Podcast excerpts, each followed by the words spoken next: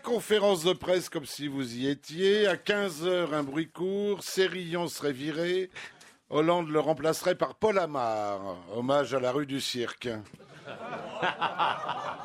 Jean-Marc Ayrault céderait sa place à Warren Zavata. Sergio deviendrait porte-parole. Et Borloo rejoindrait le gouvernement. Le président craque pour son nez rouge. 15h15, hospitalisation d'urgence de Ségolène Royal, Dominique Strauss-Kahn et Nicolas Sarkozy. Ils ont failli mourir de rire.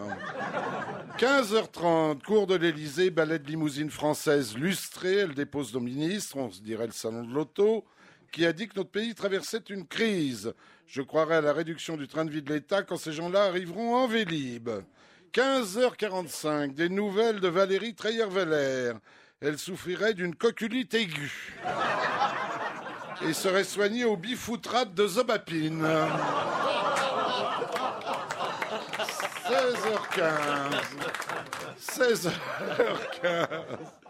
Entrée sous les lambris dorés des femmes du gouvernement, rien n'a changé. Ah si, Taubira Touraine Brick porte des pantalons, la prudence est une mise. Najo Belkacem, le branchu en jupe, elle serre les genoux et les fesses. Fleur Pèlerin suçote une pilule du lendemain, au cas où.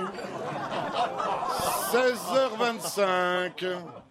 Tous les ministres sont assis comme pour une photo de classe. Ils étaient ridicules d'ailleurs. Hein. Arrivée de Jean-Marc Ayrault, personne ne leur marque. Il s'agit donc bien de Jean-Marc Ayrault. Le mec n'a plus l'air d'y croire. Il vient seulement de comprendre que pendant qu'il se tapait le boulot, le patron se tapait autre chose. 16h30, on entend au loin un scooter. Le président pense-t-on Non, c'est Sushi Shop qui vient ravitailler la garde républicaine. 16h35, le président se fait attendre. Il est à deux pas. Il serait retenu au solde de Saint-Laurent avec Julie Gaillet, rue du Faubourg Saint-Honoré. 16h37, entrée de François Hollande. Tout le monde se lève. Hier, c'était pour Danette. Aujourd'hui, c'est pour Flamby.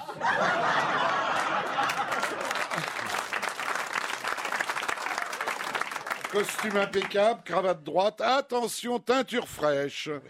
Couleur corbeau de chez Baran. Je le regarde, pense très fort à la jeune actrice, pas de doute qu'elle ait réussi à la pécho est un grand espoir pour les moches comme moi. 17h02, place à l'hypnose. Après un long monologue, entrecoupé de rototo à peine retenu, première question qui fâche, il ne répond pas, c'est sa vie privée, on sera donc privé de sa vie.